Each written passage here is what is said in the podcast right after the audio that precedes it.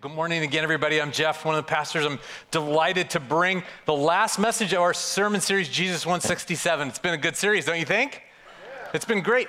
And hey, we're celebrating our we're celebrating that uh, we've got these uh, our friends Patrick and Alexis here who are serving in Africa. Our missionaries. I just looked out and I saw Katie Cole, who's serving in Japan. Hi, Katie. Give Katie some love. I'm glad you're here. I didn't know you were going to be here today. I'm really glad to see you. Um, so have I told you guys about Italy, Dad? Have I told you about Italy, Dad? So I save my pennies, I get new credit cards, I use the bonus, I fly to Italy for free. You know that about me? I've been to Italy 11 times, I've never paid for a ticket. If you need some coaching on how Chase can pay for your vacation, I'm happy to do that. Uh, but Italy dad is the me I want to be. Italy dad is the me who is just at rest. It's the me who every sunset's the best sunset I've ever seen. Every sunrise the best sunrise ever. Every cup of coffee I've had is the best cup of coffee I've ever tasted. It's like every meal I have, it's like this is me. This is me like what do you want to do? It doesn't matter. Everything's good. Like that's me. And I didn't know there was an Italy dad until I had this once in a lifetime opportunity to travel with three of my adult daughters to Italy, and they were there with me. And I don't know if it was because we were on our third gelato for the day, or whether it was somebody said, Hey, let's go to this restaurant. And I went, Great. Like, I don't remember what happened, but my daughter Anna goes, Oh, I like Italy, Dad. Like, oh, that's why you come here. And I'm like, ah, I like Italy, Dad, too. It was what I was kind of made for. It was what I longed for that place of being at peace and rest. It's the most joyful me, the most spiritual me, the most peaceful me, the most restful me. And I realized this is actually what we were made for. Not to be in Italy on vacation, that's impossible, but to live that way 167 or 68 hours a week. And so I want to talk a little bit in this last sermon uh, of this series uh, about this idea of being people full of rest and peace and worship. I picked the hour at 8 a.m. on Sunday morning, and this is the title of my sermon Investing Toward a Life of Connection with God and Soul Rest.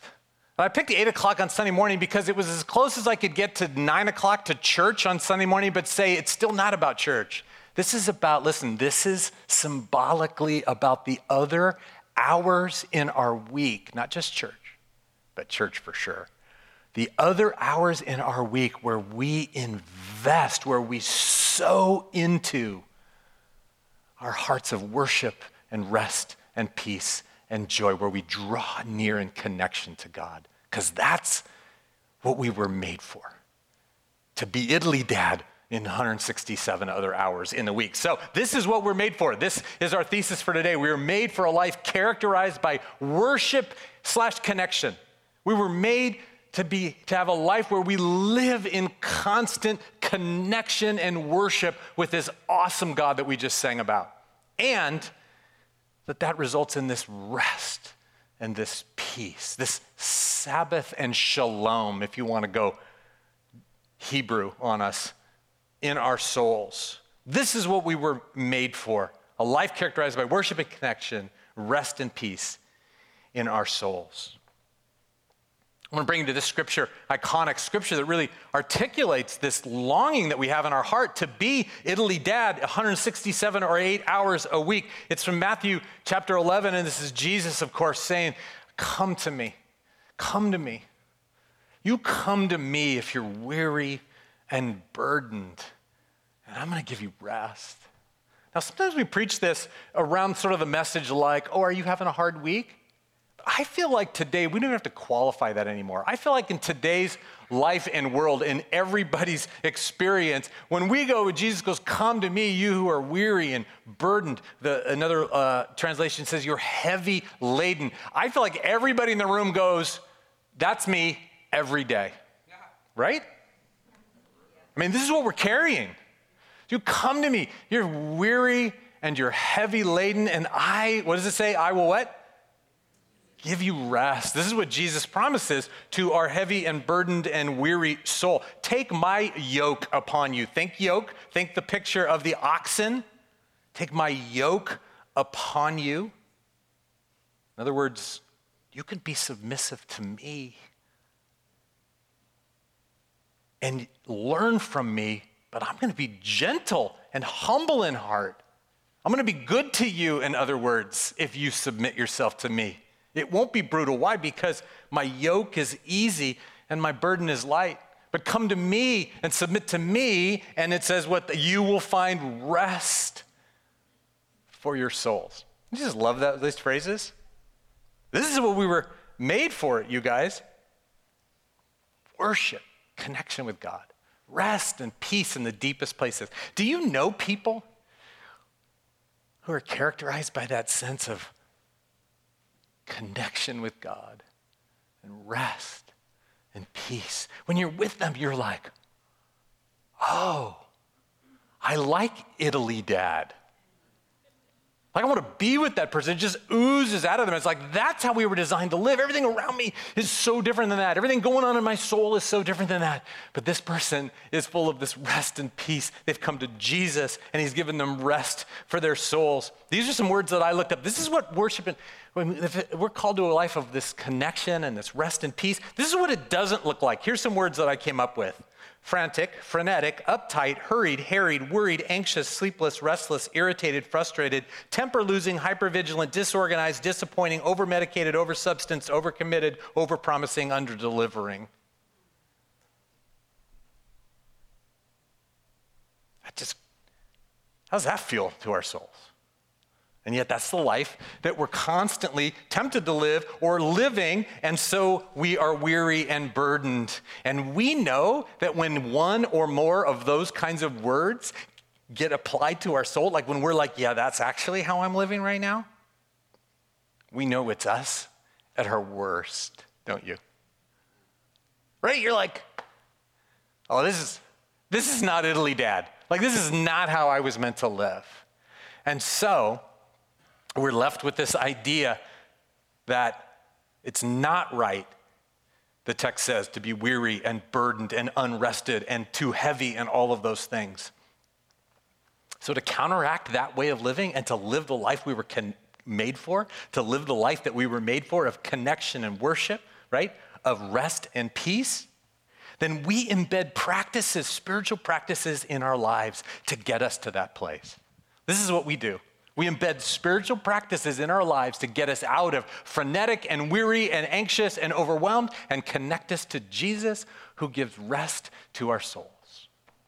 And so 8 a.m. Sunday was the hour I made up in my head that just is symbolic for those hours that we put in our life where we do those practices and we connect to Jesus and we walk with him. So, what are those two practices? And that's what I want to talk about in the rest of our time together. There's two practices that need to be embedded in our lives, and they're worship and Sabbath. Worship and Sabbath. Let's talk about each one. First of all, to live the life we were created to be, we practice Sabbath. And I know, I'm super aware that worship and Sabbath are two really Christian words. Like, I know that. Like, I know that outside of this room, those words aren't used very much. And if they are, they may have other kinds of connotations. So I want us to kind of open our minds to, like, all right, well, what does this really mean? What are worship and Sabbath? And let's start with the word Sabbath. To live the life we were created, we must practice Sabbath. Now, this is a day, right? We know this in the Jewish religions is a day that Jewish people forever have taken a day, and it's a day where they're not supposed to do any rest. And we were, when we were in Israel on our trip a couple weeks ago, we, we, were, we were laughing because, you know, they were, they were telling us, Jewish people in Israel were telling us, it's really funny that they would like have to have, na- some people who were uh, practicing Sabbath and getting super into it, they'd like have to have their neighbors come over and flip on their lights for them when it was Sabbath because that was work for them to turn on the light switch. But they needed lights, so they'd have their neighbor do it. And we're like, well, what's the point of that exactly? You know, we're like, so there's, I mean, when we think of Sabbath, we think of something like a little bit like that, and we're like, oh, that's really interesting. But Sabbath is such a beautiful Jewish concept, and we're so grateful for God to give it that concept to us through the, um, the Jewish people. But here's what it is it's a day, yes, but it's also specific hours, maybe 8 a.m. on Sunday, which is symbolic of preparing our hearts. Maybe it's an hour every day, but it's a day or it's hours where, yes, we cease, listen, we cease our striving. That's what Sabbath is. That's why Italy Dad's so happy. There's no work to be done. There's no striving. There's no arranging. There's no manipulating. There's no, like, I'm responsible for it all. Why? Because we take an hour, we take a day, and we go, oh, God, you got this. You want to know Sabbath prayer? This is your homework? Every morning this week, pray, Lord, you got this. You carry this. I'm going to cease striving. That's what Sabbath is. You go back to the Old Testament. I don't have time to teach on all of that stuff, but you go back and you look at what Sabbath is all about. It was about God saying, Listen, just like I created the world, then I rested, I want you to rest from your work. Why? Because I want you to stop striving. I want you to stop believing that what you do equals what you have, that what you do equals who you are, that if you don't do something, that you won't have it, that I'm not really going to come through for you, so you better take care of yourself. Cease that way of thinking and living, like interrupt that cycle of frenetic and unrest and weary and burdened and wait on the Lord. That's what Sabbath is about.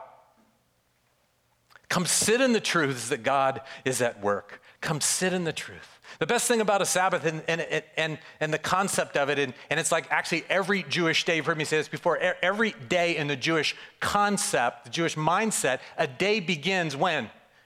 At sunset. Now, this is really interesting. And so, like a Sabbath day would begin at sunset, it would begin when your work was done anyway. It would begin when it got dark, when you couldn't do any more work, where you had to now just rest. So the day begins where you rest, and then shortly you sleep. And so you literally think about sleep compared to every other state that we're in. It's finally the time where you shut up when you stop moving, where you stop striving, where you stop being anxious, where you stop controlling, where you stop manipulating, where you stop arranging, where you stop fixing, where you stop taking care of everything. Like it's the only time. Isn't that why we love going to bed these days? Do you not love going to bed? Because we're weary. I don't just mean we need sleep, it's just, so a Sabbath, where was I? So Sabbath is about a day is about starting where we're done and we sleep and then we get up, listen, halfway through the day and we join God in what He's already been about. We join God in His work. We join God in His sovereignty. We join God in what He has been doing, what He has created for us. So we go, This is the day the Lord has made. No, actually, the day the Lord has made started 12 hours ago. He's been working on it. He set up your agenda for the day. He set up like all the things that you're going to face, and He has orchestrated it for His glory, and He's already been in charge. Will you join Him in it? Isn't that beautiful? Oh man, our soul needs these practices embedded. We need the practice of Sabbath embedded, where we take a day and we live like that, or we take an hour every day and we go, God, you got this. You've been at work. And what I'm facing today, you're already been on it and you're planning it. Okay, I love that. That's the point of Sabbath. And the point is that this life of rest and, and, and and, and stopping striving and all that kind of stuff, it, it is a, available to us all. I forgot to show you this, this um, scripture text, Hebrews 9. I'm 4, sorry, Hebrews 4, chapter 9. I mean, verse 9. There remains then a Sabbath rest for the people of God. Now, he spent two chapters talking about the, the, the rest that God has invited his people into for generations and how hard it was for them to enter into it. But then he talks about how Jesus, because he's united us with God and put his Holy Spirit in us, brings then a Sabbath rest, 168 hours a week for who? For God's people. And therefore, the challenge is let us uh, make every effort to enter that rest. Now, I want to talk about making every effort then. If it's available to us, if the point is it's available to us, let's talk about what it looks like to make every effort to enter into that rest. Isn't it always super interesting that we have this message of grace and God does it and it's all the work of God and we, right? And it's this receiving from God and it's always about God. And then we have these sermons that, uh, that also say, and you make every effort to be a part of that because it doesn't just happen, right? We partner with the things that God wants to do in our transformation. So the scripture says, so make every effort to enter it. What does it look like to make every effort to enter into that rest? A couple things, and this is just implied from um, the first of these are implied from that text in, in Matthew. We make every effort, one, to come to Jesus. Jesus said in Matthew 11, right? Come to me. You come to me. We make every effort to come to Jesus, to be in his presence. And what does the text in Matthew 11 say, Jesus said, Come to me and I will give you rest. So we, we make an effort to come to Jesus. Now, in our freedom, in the way that we understand all these spiritual truths, we say in our own minds, Well, I'm always in God's presence. That's the beauty of it. I'm always there. It's so, right? And that's true. But we make every effort to lean in consciously to the very presence of God in our lives because we know the difference between God's been with me, I assume that's a theological truth, and I'm walking with Jesus and he's giving me rest for my vacation soul dad, right? Like that's the difference. And so we come to Jesus for the rest that he wants to give us. And this is old school. This is old school. Ben and I have talked about this so many times. We, Ben and I were raised, and when I say Ben and I, you see how I'm, I'm connecting us in the same generation, like we're the same age? But we were raised in this era when, when, we got, when we came to Jesus and then we got discipled, our people who were helping getting discipled, meaning helping training to be a follower of Jesus, people came along and said, You don't know how to, how you know how to do that? You don't know how to do that. Let me help you know how to do that. That's super helpful, by the way. How would I have known to do that? The people who discipled us came along and they said, lesson number zero, like before one. Every day, you have a quiet time. I got an amen from somebody of our generation in the front row. Every day, you make every effort to enter into that rest, Hebrews 4:11. Every day, you make every effort to come into the presence of God because, yes, you have freedom in Christ. Yes, the Holy Spirit dwells you. Yes, He's always with you. But you will be a pragmatic agnostic unless you pause every day and practice this Sabbath of God, you got this. You're in my life. You've been working over the last 12 hours. You ordained the next 12 hours. Like I'm your person. I'm with you. Spoiler alert, I'm going to get to the end of this sermon and I'm going to go, you should have a quiet time every day next week. Because it's where we come to Jesus for the rest that he gives us. Come to Jesus is making every effort. Secondly, it says in the text, and take his yoke upon you. That means is submission. But it means more than submission. If you read about what a yoke is, because I have to, because I grew up in Oakland, I know nothing about agriculture and about farming and animals. But if you read about what a yoke is, they were two oxen and they were yoked together, and that connected them to the farmer, right? So we often think about it both ways, and we should. We're, we're putting his yoke. You lead me, I will be in submission to you. But you also think Jesus said, Take my yoke upon you. He could be talking about the fact that we're one ox and he's the other. And we're connected. And what farmers often did, so they tell me, is that they would have an old, seasoned, trained oxen who knew how to go and how to plow the field and how to plow straight and how to do the work. And then you had a young oxen who was like, wah, whoa, whoa. And you would yoke them together and every single sermon we say, get connected to Jesus and walk with him. So take my yoke upon you as both I'm a good farmer and I'm a great partner. Let's walk together in life. So make every effort to enter into the rest. We come to Jesus, we submit ourselves to Jesus. His burden is not going to be heavy or ill fitting, but he's going to train us and teach us and lead us with him. Third, make every effort is to learn from him. the scripture says, Matthew 11. Take my yoke upon you. Learn from me, for I'm gentle and humble in heart. You can receive my teaching. You can receive my leading. You can submit yourself to me because guess what we're not good at in our world today? Guess what none of us is good at? Submitting ourselves to anybody. we were it was very interesting to lead a tour of 27 people on a bus in Israel for 9 days because nobody ever wanted to do anything that I told them to do. I'm going to do it my way. I'm going to come over when I feel like it. I'm going to listen when it suits me. No offense to those of you who are in Israel with me, but it's how we function. Rules sort of don't apply to us. Well, let's just say it. Rules don't apply to us because we're free and but man, we come and we learn from him. We come and we say to Jesus, I'm going to draw near to you. I'm going to take your yoke upon me and I'm going to ask you, God, how do I live life? You talk to me, you school me, you teach me, you lead me, and I will be your woman, I will be your man.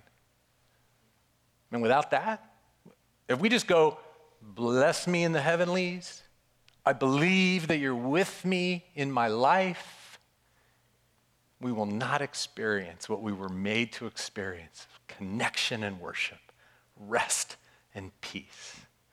And we'll be Novato dad forever, not Italy dad. Last one is not from this text, but it couldn't help but bring it to you because it's such a powerful concept. We make every effort to enter into his rest. We walk in the ancient paths, the good way. This is from Jeremiah chapter 6. Look at the verse with me, and then we'll come back and you can see that point on the screen. This is the Lord speaking through Jeremiah to Israel. He goes, Look, and again, chapters of like, you have been living frenetic and weary and broken and separate lives from me. How's that going for you? Is what God's been saying to his people. And then he comes and he goes, Stand at the crossroads and look. Stand, stand at the intersection of who you want to be. Oh my gosh, come on now. Will this preach? Every, every day, you stand at the crossroads and you go, Who, who am I going to be? Which way am I going to go? And God says, and ask not for the newfangled new solution that nobody's ever tried, that you've never tried, that by the way has never worked for anybody else. You stand at the crossroads and you ask, What's the ancient way? What's the way that the Lord Yahweh has laid down? What is the way that God says, This is life? You stand at the crossroads, you go, Who am I going to be? And you ask, you look for the ancient paths. And he qualifies that and, and, and, asks, and calls it the good way. Ask where the good way is, where life is found, where rest and peace is found, where worship and connection with God is found, where life as we were designed to live it is found. Stand the, at the intersection and ask, what has people have people been doing forever? What has God laid down? Where is the good way? And then you walk in it. Is that a word? And what's the response? Read it with me. And you will find rest for your souls. That's what we're looking for. So you make every effort to walk, to, to, uh, to enter into this rest. You make every effort to enter into it. You're going to come to Jesus. You're going to, go back to that slide so I can see it, Emgard. You're going to take his yoke upon you. You're going to learn from him and you're going to walk in the ancient paths. You're going to walk in the ways that God says, walk with me, walk the way I've designed life to be. And that will bring us into the good way. Oh, by the way, go back to that scripture real quick because you probably saw it on the screen, but I avoided it. It's just this terrible last sentence says, But you said, We will not walk in it. If we're going to insist on not submitting ourselves to the way of Jesus, then we will always get what we always get. And our souls will not be connected to Him and will not be at rest the way we long for it. Why does all that work? Why does it work to make every effort and to lean in? Why does that work? Because when we do, we apply things like the Sermon on the Mount where Jesus said, Don't, why, don't worry. So don't worry saying, What'll I eat? What'll I drink? What'll I wear? Where will I go? Like, don't worry about those things. He goes, You know who runs after those things? He calls them pagans, meaning technical term for people who don't know God. That's who runs after those things. He goes, But you, do you know this verse? Seek first the kingdom of heaven. Seek first the kingship of Jesus. And all these things will be given to you. For your heavenly Father knows that you need them before you even ask. Come on now. That's why it works. And so we trust God to take care of our lives. So, in summary, an hour a, a day or a day of Sabbath, but, but, but symbolizing this 8 a.m., where we come to Him and we trust that He is the Lord of our lives. That is the best effort we can make, in my humble opinion. This is what we are made for a life characterized by worship and connection and by rest and peace, but we don't experience it. So, to counteract that, we have to have these practices embedded in our lives. Sabbath was the first one. Now, very briefly, I just want to remind you, it's so connected, and that's why I put it at 8 a.m. the practice of worship. Say Sabbath and worship. Say it. Good. I'm just going to introduce this to you, and I'm going to be done. Psalm 29 is a great worship text. Ascribe to the Lord, you heavenly beings, like the heavens have to cry out, the angels have to cry out. Ascribe to the Lord glory and strength. Like he's it, right? Ascribe to the Lord the glory, what? Do his name. The glory that's due him. Worship the Lord in the splendor of his holiness. Now, this is a de- definition of worship, one of many that we could devise, but just look at the lines and let this sink into your soul. This is what worship is worship is giving God all the praise. Oh, God, you are awesome. Your splendor and your glory as I learn about you, you are awesome. We give God all the praise, honor. God, you're the one thing of greatest value. You are the King of kings and the Lord of lords, the great God, mighty and awesome. I want to honor you for who you are. Gratitude, thank you, God, for everything I have is yours. Everything I'm in, you're in with me. You're taking care of me. Gratitude. And submission, you're my God. I've settled the issue. You're my Lord. We give him all those things because he is due them because of what he's, who he is and what he's done. And so we practice. There's hours in our week where we practice being worshipers, not hour 168 in church, but 167 hours daily. We practice this living um, the life we were meant to live is by giving God this glory that is due him. In short, this is what I would say when we worship, we're rehearsing the truth of who he is and what he has done. We're rehearsing the truth of who he is and what he has done. We're rehearsing the truth about who he is and what he's done. Band, I'm going to have you guys come out and I want to wrap up, but I mean, practical considerations, you guys, around worship, daily worship, is about rehearsing the truth of who He is and what He's done. So you can do that with worship music, and that feels like worship to us, but got to have the Word in your life. You've got to have corporate worship, hour 168, when we are together in your life. We have to make a plan, uh, an intentional plan to practice re- rehearsing who He is, what He's done.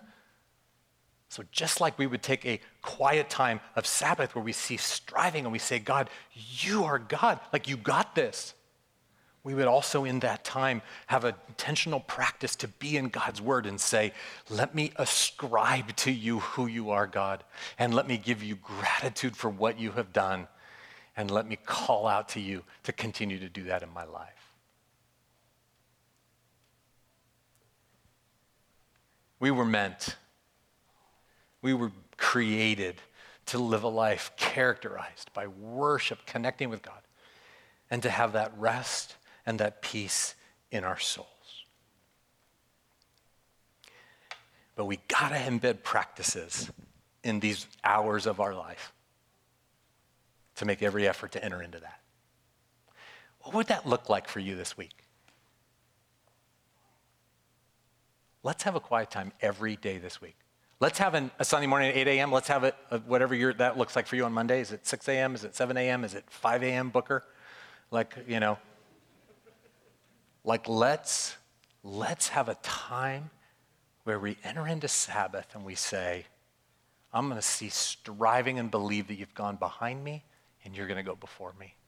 God, you got this. And let's enter into worship and get into his word and rehearse what's true about who he is and what he has done. And see if God in that doesn't transform us into people whose hearts are characterized by rest and peace that we were made to thrive in. We get to practice it right now. We've got a couple of songs that just enter into this space, you guys, of worship and telling Him that you are the thing of greatest value. So let's stand together and worship in response as this message sinks in.